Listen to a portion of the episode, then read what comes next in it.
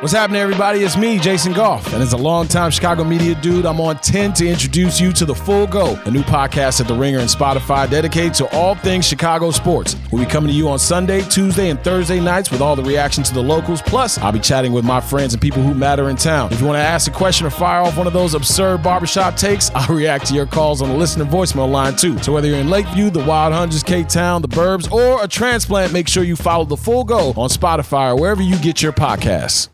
This episode is brought to you by State Farm. There's no better feeling than a personal win, and the State Farm Personal Price Plan can help you do just that. Talk to a State Farm agent today to learn how you can bundle and save with the personal price plan. Like a good neighbor, State Farm is there. Prices are based on rating plans that vary by state. Coverage options are selected by the customer. Availability, amount of discounts and savings, and eligibility vary by state. This episode is brought to you by Jiffy Lube. Cars can be a big investment, so it's important to take care of them. I once got a car that I started out with 25,000 miles on. I got it to over 200,000 miles because I took care of it. You know how you take care of a car? You take care of the maintenance, the oil, the brakes, all that stuff. And if you don't, you can have a car just completely fall apart. When your car needs maintenance, head to Jiffy Lube. They provide automotive excellence at speed. Get your oil change, brakes checked, tons of other multi care services. It's all done by expertly trained technicians who actually care about taking care of you and your car. Jiffy Lube, car more. To find coupons and start an instant online estimate, visit jiffylube.com.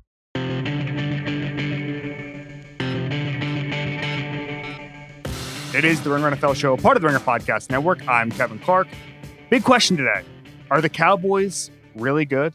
Joined by Bob Sturm. He's a host at The Ticket and a writer for The Athletic. He is a awesome Cowboys expert. We talk about that, do a deep dive into the Cowboys. We also talk about the NFC pecking order. We talk about Kyler Murray. He knows him well. Uh, the Arizona Cardinals, where that team goes from here, and just some some odds and ends around the league. It was a really, really interesting deep dive discussion. And Bryan Curtis from The Ringer joins us. He's a huge Cowboy fan, but we spend a lot of time talking about the Urban Meyer situation in Jacksonville, which is a complete mess. Okay, a couple of bits of news to get to before we get to Bob. First, Stephon Gilmore traded to the Carolina Panthers for a sixth round pick in 2023 from the New England Patriots, where he won Defensive Player of the Year in 2019. Since 2018, he was PFF's top rated cornerback. Uh, coming off an injury, we don't know what he has left.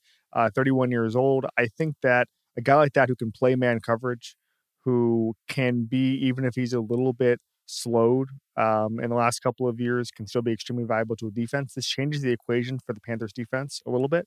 Um, they are the second ranked, I think, by a lot of metrics defense in the NFL. They think they can obviously compete now if they're if they're taking on a guy like Gilmore. Um, so it'll be interesting to see that. I mean, there was a whirlwind morning on Wednesday. People thought that he was going to get released at 4 p.m., which would have made him obviously a free agent and free to sign, according to sources and people inside the NFL. People thought he might have wanted to go play for the Packers. There were people openly recruiting him. Um, there were other kind of contenders who were who were thought to be in the hunt if he actually became a free agent. He didn't. The Panthers sideswiped everybody. Good value move. This is the kind of move you do if you're a smart front office. Um, and yeah, it, it, you know it remains to be seen how much he has left, but uh, it's not a huge deal if this move fails for the Panthers. Um, secondly, Justin Fields named the starter going forward in Chicago. I don't know what took so long, quite frankly. Um, looked pretty good with Bill Lazor calling plays on Sunday. Um, hopefully that remains the same. And, you know, Andy Dalton, great. You know, he made a little bit of money. Um, got a couple weeks to start there. Not healthy at this point. Uh, but this this gives clarity to the to the Bears. Um, and we don't have to go uh, you know, writing all these articles about how it's crazy that Andy Dalton is still QB one if he's healthy and all that stuff. And and I, I just think that you know one of the things about kind of how teams handle young quarterbacks now is that you need to just commit to them and do everything you can to to surround them with talent and all that stuff. And a lot of that uh, starts with an announcement like this, where you say, "Okay, we're we're kind of burning the boats here, and and we're moving forward with Justin Fields, and, and this was just a necessary step." Um, I'm not going to overpraise Nagy for it. Uh, this is what he had to do, uh, but it's nice to have that that that kind of clarity. All right, let's get to Bob. This episode is brought to you by State Farm. There's no better feeling than a personal win, and the State Farm Personal Price Plan can help you do just that. Talk to a State Farm agent today to learn how you can bundle and save with the personal price plan. Like a good neighbor, State Farm is there. Prices are based on rating plans that vary by state. Coverage options are selected by the customer. Availability, amount of discounts and savings, and eligibility vary by state. This episode is brought to you by Indeed. We're driven by the search for better. But when it comes to hiring, the best way to search for a candidate isn't to search at all. Don't search, match with Indeed. Use Indeed for scheduling, screening, and messaging so you can connect with candidates faster. And listeners of this show will get a $75 sponsored job credit to get your jobs more visibility at indeed.com slash ringer NFL. Just go to indeed.com slash ringer NFL right now and support our show by saying you heard about Indeed on this podcast. Terms and conditions apply. Need to hire? You need Indeed. All right, Bob Sturm. He's a host at The Ticket in Dallas. He works for The Athletic. He is a Cowboys expert. The last time you came on this podcast, Bob, Craig Horlbeck was producing. And after you were done, you were going to go play golf. You were just talking about the Cowboys. And Craig said to me, That man seems like he has a very nice life. and I've never gotten that feedback before from any producer. Wow. I, you know, I, have I've uh, certainly played my cards correctly pretty well. So I, you know, just the king of Dallas, the king of Dallas, just 36 holes a day. I wish. This is that time of year where golf is a fading memory, but uh, we got the Ryder Cup done, so we're uh, we're good to That's go. That's it.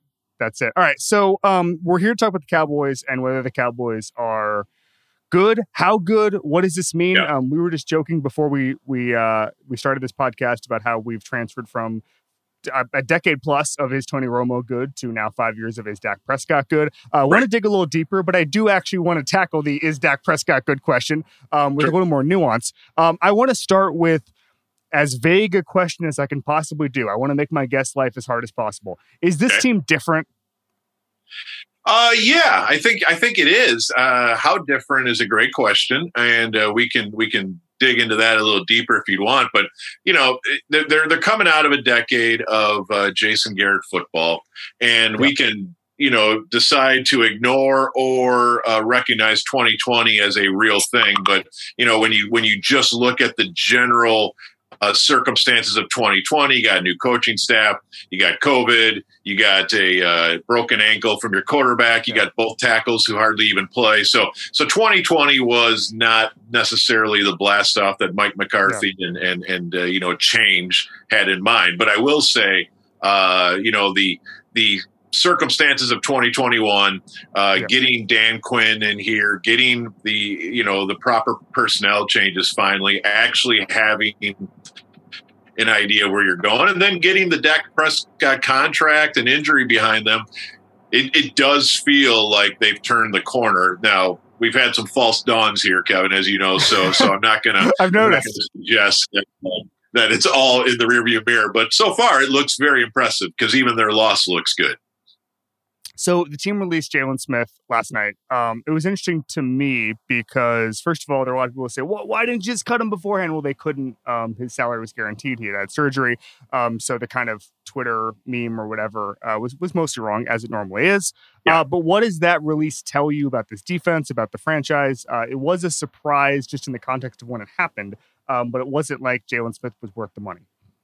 No, not at all. And, and so it, it, you can you can definitely separate the the casuals from the people that have been keeping close attention on on Jaylon just from honestly the time they signed his deal in 2019. Yeah.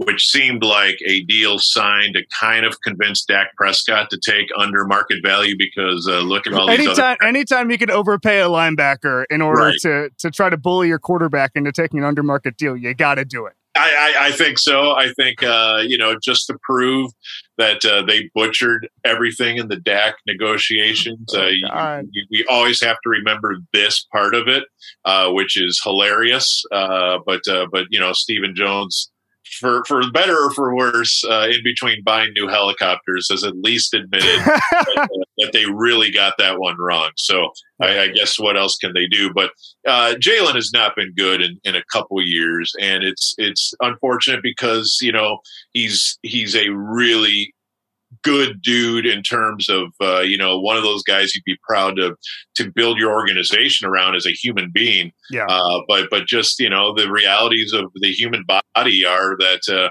it was not going to work out. It was getting uh, worse, not better, and and really uh, teams were now starting to use his his uh, his compensation for his body. Yeah with false reads uh, from his head. And so you had this bad situation of mental reads and a body that can't recover. And it just got worse and worse and worse. Uh, I think best illustrated last season in the Baltimore game, which I think was a Fox game, but I think it was a Thursday that ended up being a Tuesday. I don't even remember last year, but yeah. but uh, I, I, remember you know a, another Ravens uh, touchdown that that targeted the linebackers and uh, and and Orlando Brown uh, yelling into the uh, camera "easy money," which is what it was against the Nolan Cowboys defense. And so uh, this was a situation where they had five linebackers for two spots. Yeah. One was always going to be Micah Parsons. The other was probably always going to be Keanu Neal and nickel Mhm. and Leighton Vander Esch in base. And uh, they just had no place for Jaylon except they really liked him as a human being and they knew they wrote him all that that that giant check. So so this was a matter of time. If they had the guts to do it in the 2021 camp, uh, it would have probably been the most seamless. Uh, I think they wanted to wait till 2022 until they had a meeting and said, "Whoa, whoa, whoa! Wait a minute! If we keep playing him like this, and if he goes on the injured reserve list, he's actually going to guarantee his 2022 money. So every time we put him out there, there's basically a $10 million gamble on the field that he doesn't get hurt. And so uh, I think they've learned their lesson and, uh, and, and, and asked him to take a redone deal. And Mhm. uh, hey, can we unattach 2022 to you getting hurt in 2021? He wasn't going for it. He wants a fresh start. I get it. And so it happened last night, which was certainly awkward timing for most of the Cowboys nation. Nobody has more meetings where bad things happen than the Cowboys. I mean, they had like nine meetings to fire Jason Garrett. They kept Right. dragging their feet. They, they, Yes. they're, you know, they, they needed a meeting to. Oh, oh, oh we might, we might accidentally guarantee Jaylon Smith's salary in 2022. Yeah.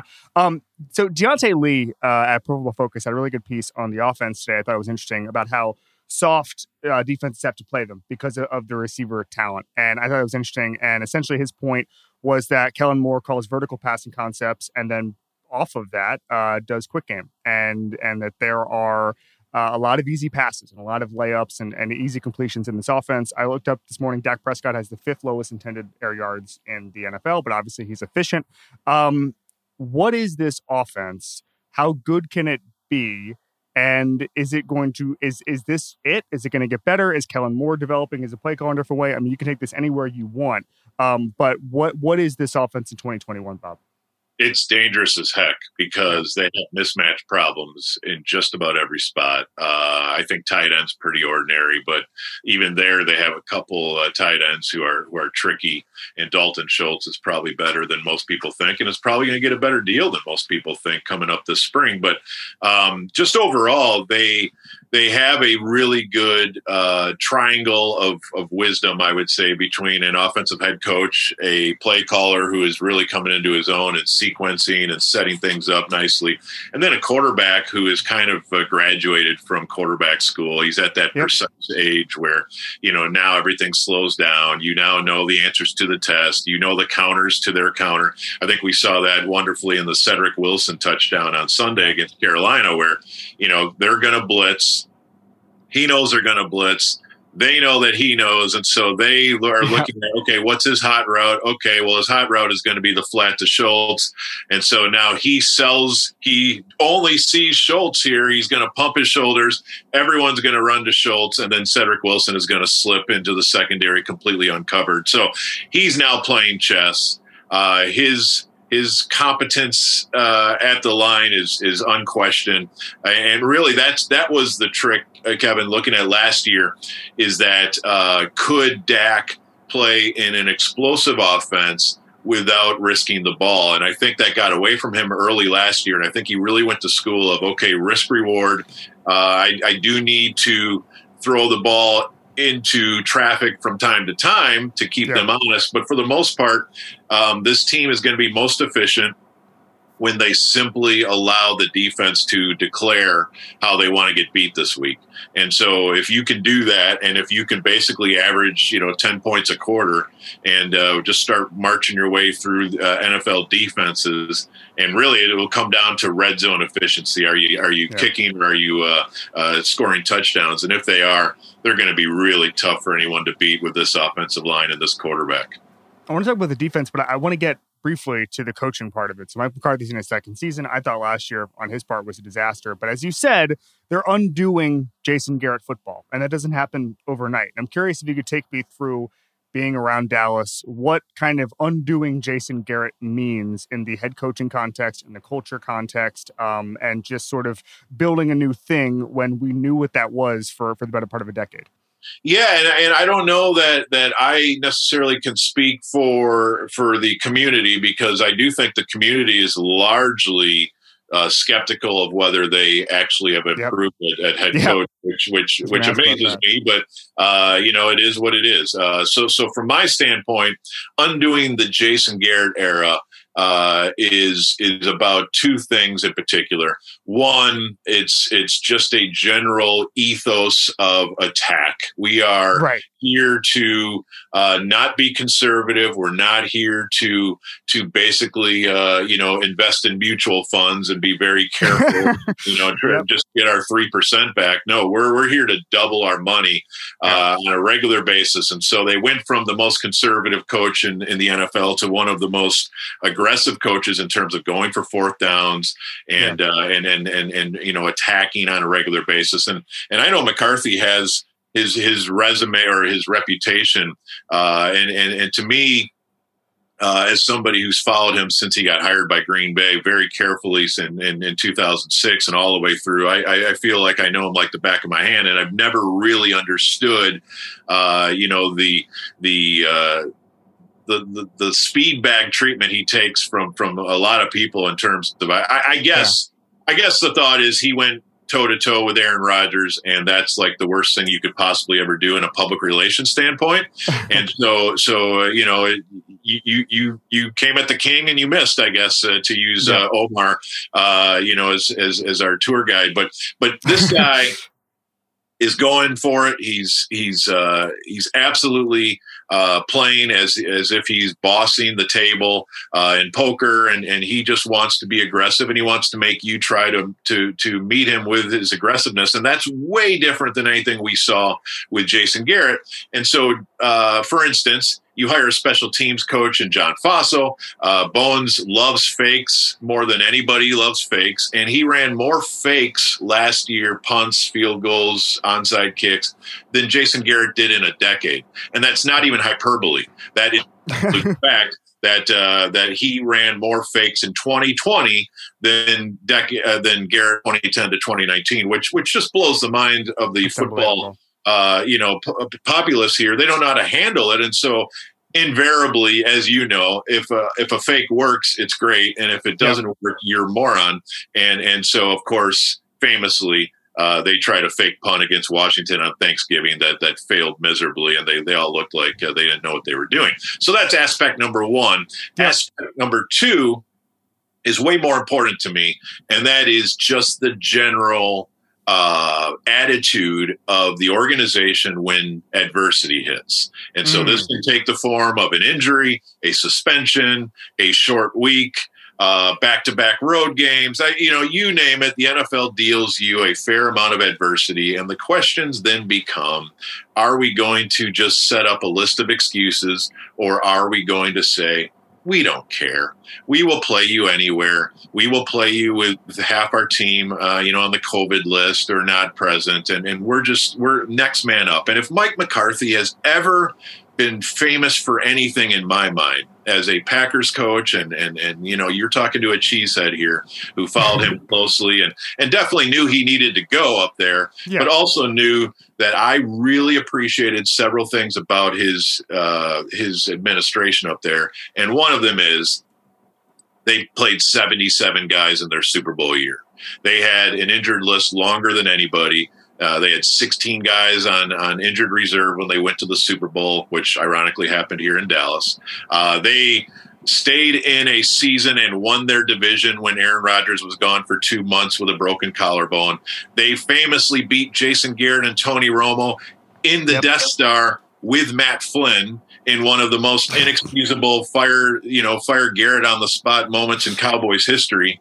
Uh, you know, he revived Brett Favre's career, if people look at 05 and 06 Favre and say, how did that guy at age 38 put together a near MVP season and come within one throw of the Super Bowl in 2007? I mean, these are all things McCarthy has done in terms of, look, we got a game on Sunday. I'm not here for excuses and I'm not here for anything.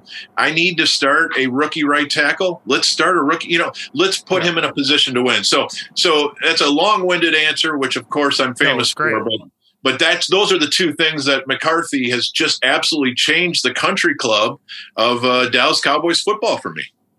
It, it, was such a country club. We've talked about this in the past, but you go to the training camps and it's like unlike anything else. And, and you know, I was talking to uh, some of the Chiefs writers on this podcast a couple weeks ago, and we were talking about how if you go to a Chiefs practice, you just get it immediately. You get it. You like they're just installing their plays. There's no BS. They're they're just doing everything at 100% efficiency. You're like, oh, this is a good team. If you dropped an alien into a Chiefs practice, they'd say, oh, I get it. And if you right. did the same thing with the Cowboys, and everybody's on the and Jason Garrett's peeling off a of practice to go talk to some C list, you know, CSI Miami actor, like, oh, I get this too.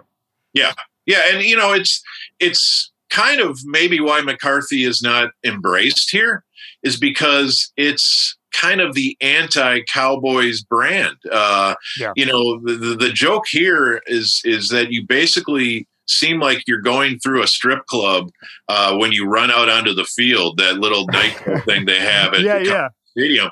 And, and by the way, uh, and I have not confirmed this yet, but it seems like the Cowboys are coming out of another, a different tunnel these days. Uh, so, so we'll have Uh-oh. to follow that tunnel story. change. Tunnel I don't, know, change. I don't know if the coach has said let's avoid the nightclub uh, run through uh, at the at the stadium, but but I will continue to follow that story and report back. But but it's just it's basically can you get a Pittsburgh uh, man of uh, coal miner stock right. and put him in you know the the around surrounded by artwork, surrounded by a practice facility that costs more than most NFL stadiums and you know sky mirror and just all the insanity of Cowboys football and like I said helicopters the Bravo Eugenia. I mean what owner doesn't have a 300 million dollar yacht? Of course. and so so does Mike McCarthy who looks like uh, the anti Cliff Kingsbury in terms of a personal body image and sure. and, uh, and great hair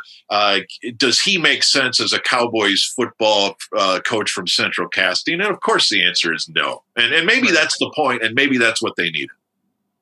Interesting. Um, because I was thinking, I, I'm not a huge McCarthy fan. You are higher on McCarthy than than I am, and I'm very sensitive to letting superstar coaches walk. Kyle Shanahan in Atlanta is a good example. I mean, like I'm, I'm, obviously not comparing them, but you even go back to the 50s, and and I'm not sure how much you've read about it, but you know, Tom Landry and Vince Lombardi were on the same staff, and yeah. in in New York, and uh, the head coach there was famous for just reading the newspaper while the other guys did the work. They let yes. they let Lombardi and Landry leave uh, the building, and mistakes were made. Uh, and obviously, neither Kellen Moore is neither Tom Landry nor nor right. Vince Lombardi, but it's just something to watch. Um, oh, sure, and, and so.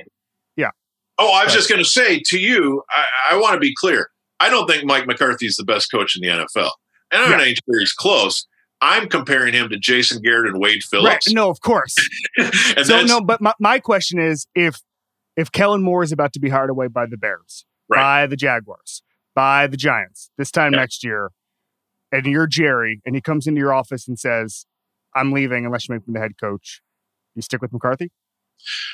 Hey, that's a great question. I would love to stall by saying I'd like to see how this right. works out. But I, w- I would say two things to that. Number one, we could make a nice list together of great coordinators that yes, did not yes. translate to great coaches. 100%. Uh, Mike, and Mar- Mike Martz yeah. is on my list. Heck, Jason Garrett might be on my list. Um, so, so you have that.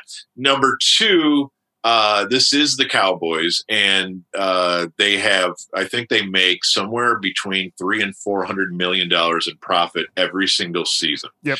And and you can't really do much with that, uh, like Manchester United can in terms of your your payroll and your players, but you can money whip your coaching staff at a ridiculous level, and we've seen it in the past. And I submit to you that uh, the best move for Kellen Moore is to go through the interview process every January yeah. and then circle back and say, "Yeah, At dude, two mil." And yep. they just offered me another uh, million on top of what I was already making. Do you guys want to match this? And of course, the Jones family will will do exactly what they did yeah. with Jason Garrett, who uh, was offered, I want to say, the Ravens job before John Harbaugh and the Atlanta job before Mike Smith. And in both cases, he just came back and got a raise and, and stayed here as the coach in waiting. Uh, you're our next guy. So I don't think McCarthy's here for a decade for sure. Yeah. I assume they don't want Kellen Moore to go anywhere. I'm also a little skeptical about Kellen Moore standing in front of a room and uh, having the control of everybody. Yes. But at the same time, the NFL is hiring guys younger and younger. They don't seem to care about that anymore. So and, just to be clear, like I don't, I, I, there are no guarantees that Kellen Moore is going to be some great head coach. None. I'm just playing it out and saying yes. I'm not a huge McCarthy fan. I am a huge fan of Kellen Moore's play calls, and I'm just gaming that out. I mean, I, I want to make one thing clear. Oh, Arthur oh, yeah. Smith, Arthur Smith is a guy who I think a lot of people in Tennessee were saying the same thing about. Oh, maybe we should let Vrabel go and bring in Arthur Smith. Arthur Smith's making, I, I think he'll be fine. Making a lot of dumb mistakes right now. Uh, right. He's not. If, if he had taken over that Tennessee team right now, I think there'd be some real missteps. So I, I don't think promoting Kellen Moore or anything like that would be some guarantee of a Super Bowl in 2022. We just super NFL head coaching is, is a crapshoot. I mean, I remember I yes. remember Sean McDermott got legitimately fired in Philadelphia, and he yes. is a top five coach in the NFL. Um, so 100%. you just never know on this stuff. No, and that train is coming down the tracks. There's no doubt that as uh, the Cowboys continue to do what they're doing, uh, the Kellen Moore discussion, and for that matter, the Dan Quinn discussion yeah. are going to continue to make things weird for Mike McCarthy. And, and maybe uh, that's a great problem to have. And maybe that was the point of hiring McCarthy in the first place is to kind of yeah. reset things and then, you know, uh, allow the dominoes to sort of tell you what direction you're headed. Maybe McCarthy always was a short timer and it was just to sort of reset things so that the next guy would be in a great position. I, I, I don't know, but I do know that these are all possibilities that did not seem to be on the radar like 24 yeah. months ago. Yeah, and it was interesting because I had uh, Charles Robinson on late last year, and I said, "Hey, any any chatter that the Cowboys might move on from McCarthy after a year?" And his point was the reason Jerry keeps talking about how he wants to be next to McCarthy in a foxhole is because that kind of what you're talking about. They want to reset everything. They want to change everything. And even if McCarthy is some stabilizing force, right. they're okay with that if they move on in a couple of years. They just want to change things. Um, okay, so I'm curious uh, the defense is now 16th in points, and obviously the small sample size, but it was 28th in la- last year. And I think a lot of the discussion, Bob, was the defense needs to be just good enough. Let's you know yeah. just don't have it be the Mike Nolan disaster defense, and then you add in the pieces on that defense. Um, whether that's Odighizuwa, who I, I, love, who I think had more pressures on Sunday than any DT last year. Um, Micah Parsons looks amazing at multiple positions. Yes. Is this a legitimate NFC contender? Do you not put them on the list with the Rams? I mean, I, I don't know where we're putting the Cardinals here. I guess we can get to that. Um, but if you're looking, if you're just talking about legitimate NFC contenders, are you putting them on the top tier right now, Bob? Well, I, th- I think I am. I, I actually do, do, believe that the Cowboys should be in the mix, and and part of it's circumstances. I mean, let's be honest; they play in the NFC East, and and yeah. odds seem pretty good that by about Thanksgiving, uh, they should probably have uh, a playoff spot pretty well sewn up. Uh, this is not a good division. Heck, it hasn't been a good division in several years, and the Cowboys haven't been able to capitalize on that, which is all the more maddening that uh, you could basically have two to two and a half to maybe even three franchises not even trying, and you still were unable to beat them last year. But right. 2020 was uh, quite a ride. But but this year with Dak uh, with Tyron Smith looking solid, with the influx of young defensive talent that uh, really they badly needed, and they yep. badly needed a plan back there. Uh, I, I, think they are following the recipe, which is top five offense, mm-hmm. and league average defense. And if you have that, uh, you have the makings of an NFC contender. I, I, don't know that there's an NFC team that uh, is necessarily head and shoulders above. I think Tampa Bay is clearly that team uh, entering the season, but but we we do know that uh, that that they are a team that uh, has been able to stay pretty healthy until now, mm-hmm. and and and, and there, obviously there's there there's such things that are unprecedented, like you know a 44 year old quarterback. So yeah.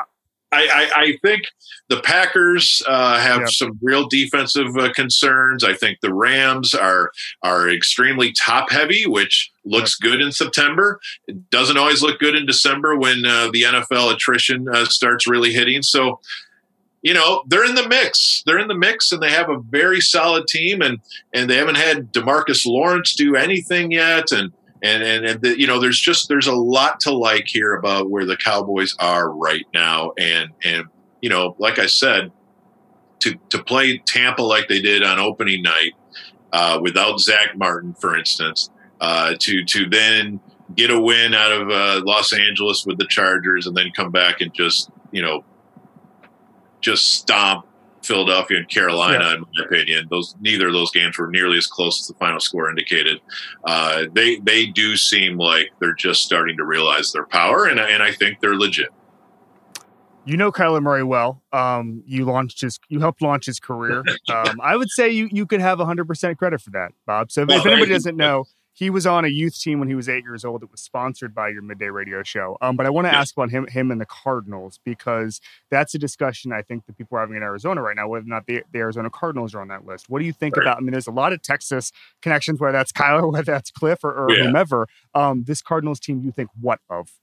Well, I, I, I just think Kyler uh, just changes the math, and and what's weird is, yeah, I do. Uh, I do have connections to eight year old Kyler Murray, but at the same time, I have this very weird skepticism on when his uh, powers are going to finally be neutralized because right. he keeps going up a level. And now he's in the NFL. And as you know, even just watching Sunday's game against the Rams, it's third and it doesn't matter.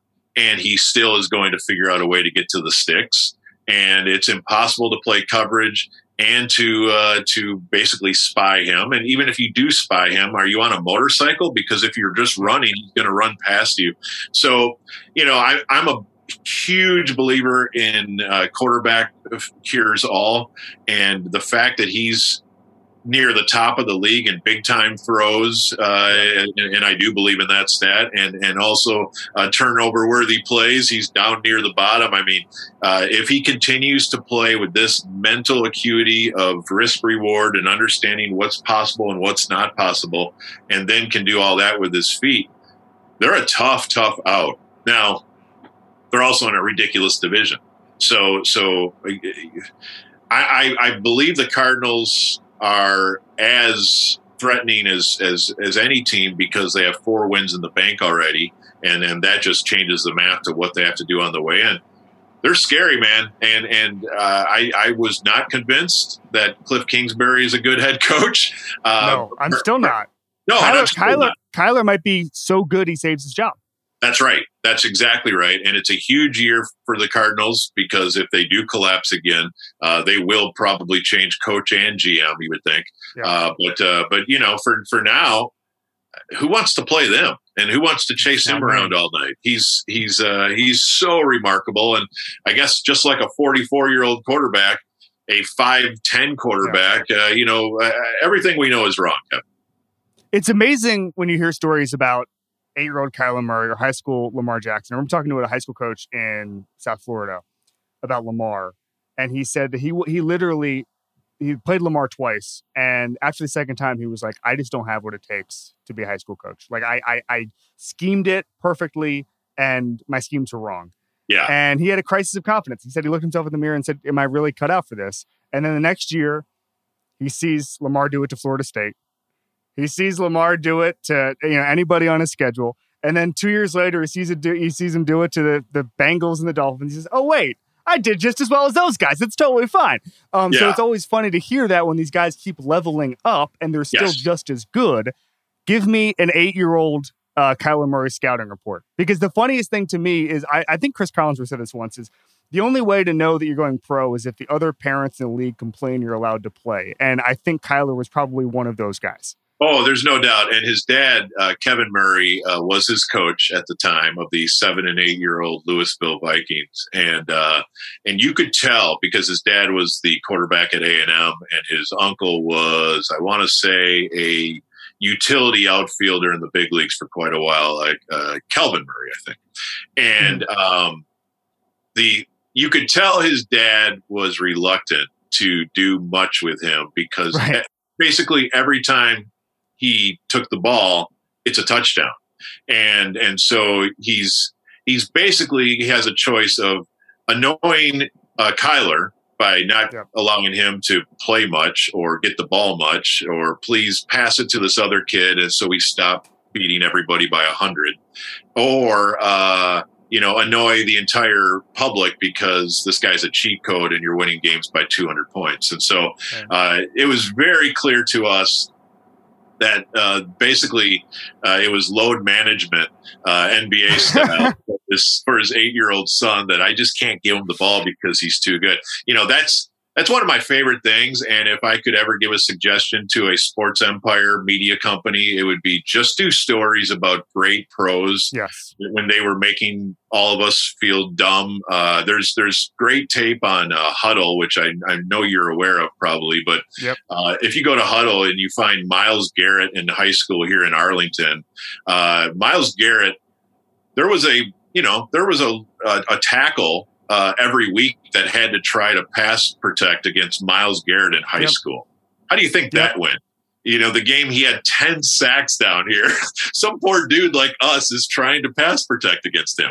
It's unbelievable. And even the guys, it's funny because my high school played against a bunch of guys. I'm from Orlando, but like Keith Rivers, who went to USC and was a first yeah. round pick he played against uh, my high school, and I had some friends on the offensive line, and they were just like, he just he was just he blew past us every time. I mean, there was nothing we could do, and he wasn't even that good in the NFL. You know, like right. this, is, this is a good high school, and it's just yeah. amazing. We talk about it so much, where it's like the guys who are the 90th guy on the roster who get cut without a second thought on August 15th. Right best player in the history of their high school, best player in the history of their town most of the time. Yes, best player they they ever knew, you know, was them. You know, like imagine imagine how hard it is to to come to grips with uh, all of your magic tricks worked at every level, and then you get to a place where all these guys know magic. This is no fun.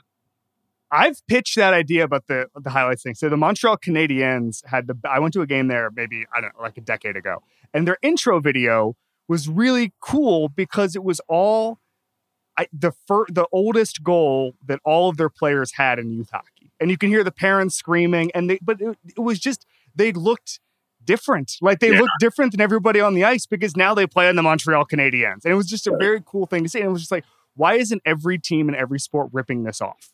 That's why awesome. is when Dak Prescott walks onto the field, why am I not seeing nine year old Dak Prescott putting some some random some random kid in hell, uh, you know, some random middle linebacker in hell when he's nine years old. That's what I want to see. More I want to youth sports. Let's let's get this done. We can do this. I'm no, we're for- giving free ideas. I know. We edit this out then. Ozzy Ozzy's going to steal this and finally make some money. Um, Bob Sturm, thank you so much. We didn't even ask the Zeke Elliott question, which would have taken up 30 minutes of our time. I'm here anytime, man. And uh, awesome, man. Thank you so much. Uh, Bob Sturm, he's at The Athletic. He's at The Ticket. He is uh, my go to expert on the Dallas Cowboys. Thanks so much for joining us. My pleasure. Anytime. This episode is brought to you by Cars.com. When you add your car to your garage on Cars.com, you'll unlock access to real time insights into how much your car is worth. Plus, view its historical and projected value to decide when to sell. So when the time is right, you can secure an instant offer from a local dealership or sell it yourself on cars.com. Start tracking your car's value with your garage on cars.com. This episode is brought to you by Jiffy Lube. Cars can be a big investment, so it's important to take care of them. I once got a car that I started out with 25,000 miles on. I got it to over 200,000 miles because I took care of it. You know how you take care of a car? You take care of the maintenance, the oil, the brakes, all that stuff. And if you don't, you can have a car just completely fall apart. When your car needs maintenance, head to Jiffy Lube. They provide automotive excellence at speed. Get your oil change, brakes checked, tons of other multi care services. It's all done by expertly trained technicians who actually care about taking care of you and your car. Jiffy Lube, car more. To find coupons and start an instant online estimate, visit jiffylube.com. All right, joined now by the Ringer's Bryan Curtis, Cowboys fan. So I brought you on the Cowboys episode. Uh, a media writer, a football aficionado, college football, college football head, I would say. Uh, Bryan, in this industry, we get a lot of unsolicited emails from PR companies just giving us odds we didn't ask for. And as we were warming up here, I got two, and I've gotten a lot more than that, but I got two in the last five minutes of odds for Ur- what Urban Meyer will be doing next year. Uh, Jacksonville Jaguars head coach, not high on the list. Uh, I'm curious. I, I was I was interested to see how far and where that video spread to um, in over the weekend. Just as far as it was a grainy cell phone video, and I didn't know how the mainstream media was going to react to it. Uh, they reacted to it by distributing it uh, pretty quickly. Within about an hour, everybody had seen it. Uh, I'm curious where you think the Urban Meyer story goes from here. So you you hit on a really fascinating point. This felt like an old Deadspin story Yeah, that was now being enjoyed by all of us. It didn't have to have, you know, the two week long percolation on a website before, oh, we're going to touch it because can we get in here because, you know, Urban didn't fly with the team plane? Is there a new on the team plane? Is there a news angle in here? It just went straight to everybody Right. immediately. I thought Right. that was really interesting. And I don't say that in a decline of media scolding way. I'm just kind of like, oh, wow, we're just, we you know, that kind of video comes out, we're all talking about it immediately. I mean, and that's that is on the whole, just in generalities, that's a good thing. We don't have to do the thing. The old newspaper rule used to be you couldn't report anything until somebody denied it, right? That was the whole thing. Is that they had to have a press conference and they draw attention to it. If they didn't have a press conference about it, newspapers in the 80s just wouldn't report anything. Like I think the the democratization of of, of this of of all news, and this is obviously not specific to Urban Meyer, is is generally a good thing. Um, I'm curious, you know, we both love college football.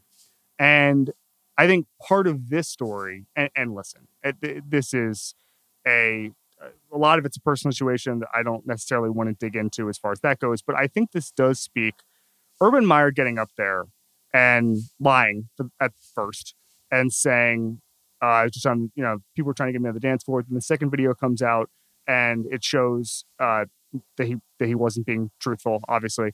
Um, I think there's a cult of bullshit at the college level where, and maybe this is specific to Urban Meyer, maybe it's not. But I, and I saw some college football writers talk about this um, a couple days ago when this, this this news first broke. But when you're a college coach, you don't really have to go through these motions. You don't have a lot of people questioning what you're doing. Um, you can kind of get away with a lot as far as just making up a story. Uh, and I'm curious if you think there's anything sort of the college to pro uh, bullshit threshold. Yeah, it's part of it, though. I think it's probably more the, you know, smartphone age that Urban has wandered into. Because I think if this happened at Ohio State now, Yes. I think his press conference might have been different. By the way, congrats to the Jags writers for asking good questions. I thought I always make fun of sports writer questions. I thought those I thought they were they were grilling him pretty well. But I think, you know, Larry Eustachy, people are pointing out, former basketball, college basketball coach had this, maybe current basketball coach had this happen back when he was doing it. I'm not going to fly on the team plane. I'm going to go do be doing things that I probably shouldn't be doing. So I guess there's a little bit of that at the college level, and that was a scandal at the time. But I, I just think it's a smartphone age. And by the way, Yeah. Urban Meyer knows that. You know, he he Yes. knows as soon as he's in public that people are going to be taking pictures. He looked like he was looking into the camera Yeah. for some of those shots. And and you know, I, we talk I, about this. I think he was looking towards the camera, but I don't think he saw a camera. I think he was just looking a million miles down. just gazing, yeah, Yeah. kind of into the middle distance. I always, Yeah. I always, we say this on the press box a lot. Whenever there's a journalism scandal, sometimes people are telling you they don't want to do a job. and it's up to us to listen to them. You know, some journalist has a horrible conflict of interest that they know Yeah. is a conflict of interest. And you're like, I hear you. You don't want to be in journalism anymore. Yeah. And I think we should just listen to Urban Meyer and Shad Khan should listen to Urban Meyer and say, You don't want to be the coach of the Jaguars. You don't want this job. Let's not do it then. It's really funny because I, I, I think that Urban Meyer but trying to be culture guy at the NFL level was such a terrible idea. This is a guy who disappointed me because I thought he was going to be able to build an offense around Trevor Lawrence that was at least going to get them a couple wins, be better than they should be. I mean, this is a guy who, even though he's not a play caller, um, built with Dan Mullen some of the most innovative offenses in college for over a decade. And then he's just got nothing for us at the NFL. And I kind of feel like he became a you know, Orson, I was listening to Orson Welles interview a couple months ago, and he's talking about a concept called shut eye. And it's where a psychic just lies so much that then they start to believe their own readings and they're just all in on their readings, like, oh no, this is it. And then just becomes a, a feedback loop. And I kind of feel like Urban kept saying he was a culture coach, not a scheme coach, until he believed it. And then he just didn't have any schemes.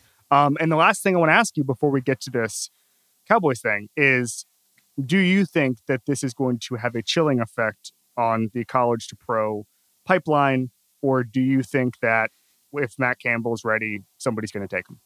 It probably will, but I'm not sure that it should. Because I think somebody like Matt Campbell, if he decides to go to the pros, will probably want to be a pro coach.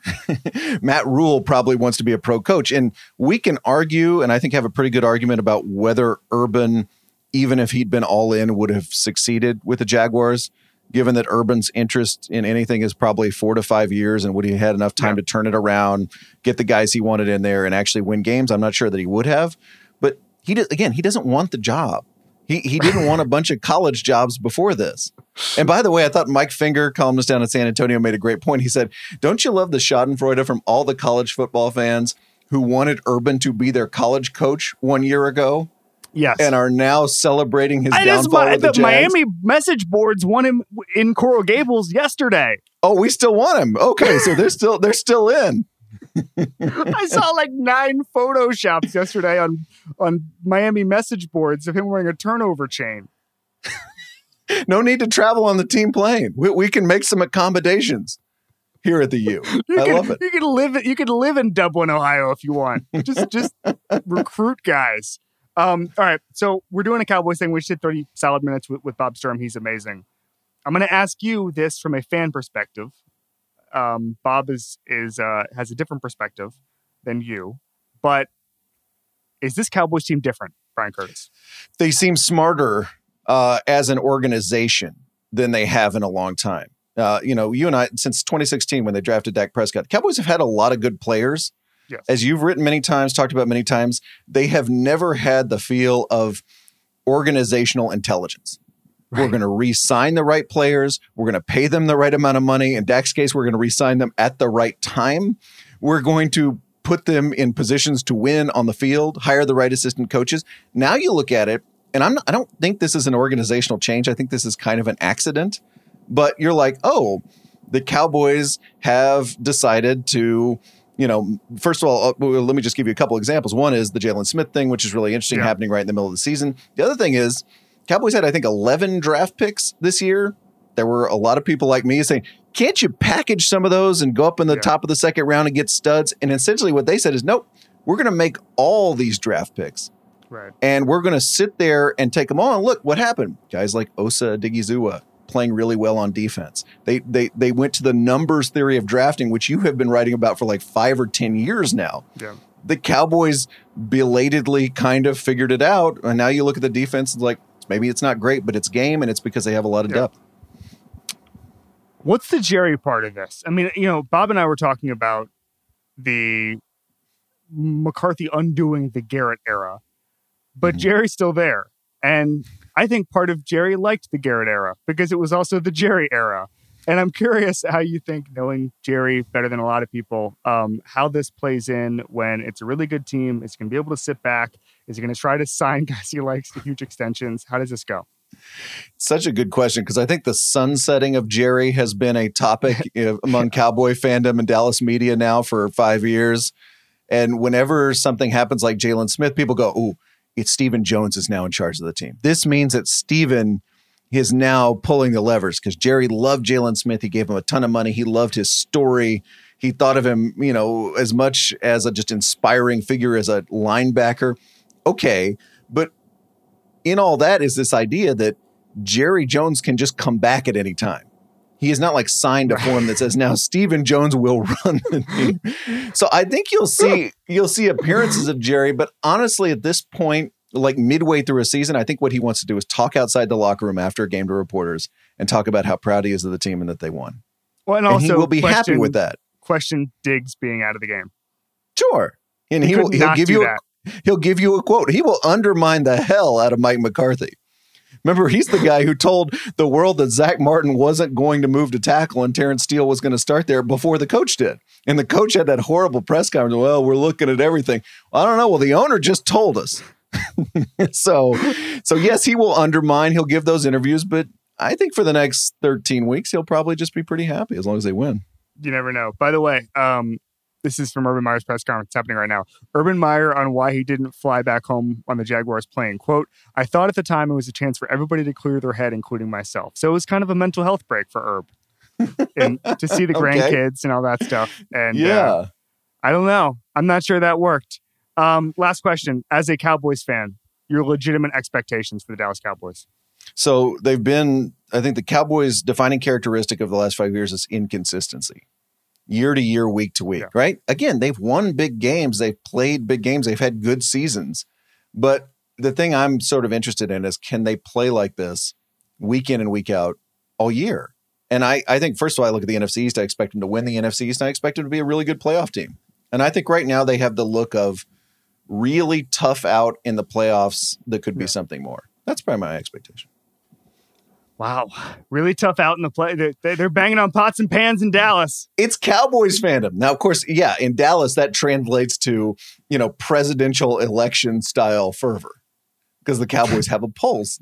it's like the Cowboys are exciting. They're running away with the NFC East because nobody else is capable of winning two games in a row. Mm-mm, mm-mm. Wow. Bryan Yeah. Curtis at the Press Box podcast. What do you got for us this week, bud? Oh, man. Uh, we're still coming together on the Friday press box. So stay tuned for that. Putting some stuff together. But I think it's going to be a very fun show, Jim Nantz was an electric factory on Slender's Day. which is really surprising to me.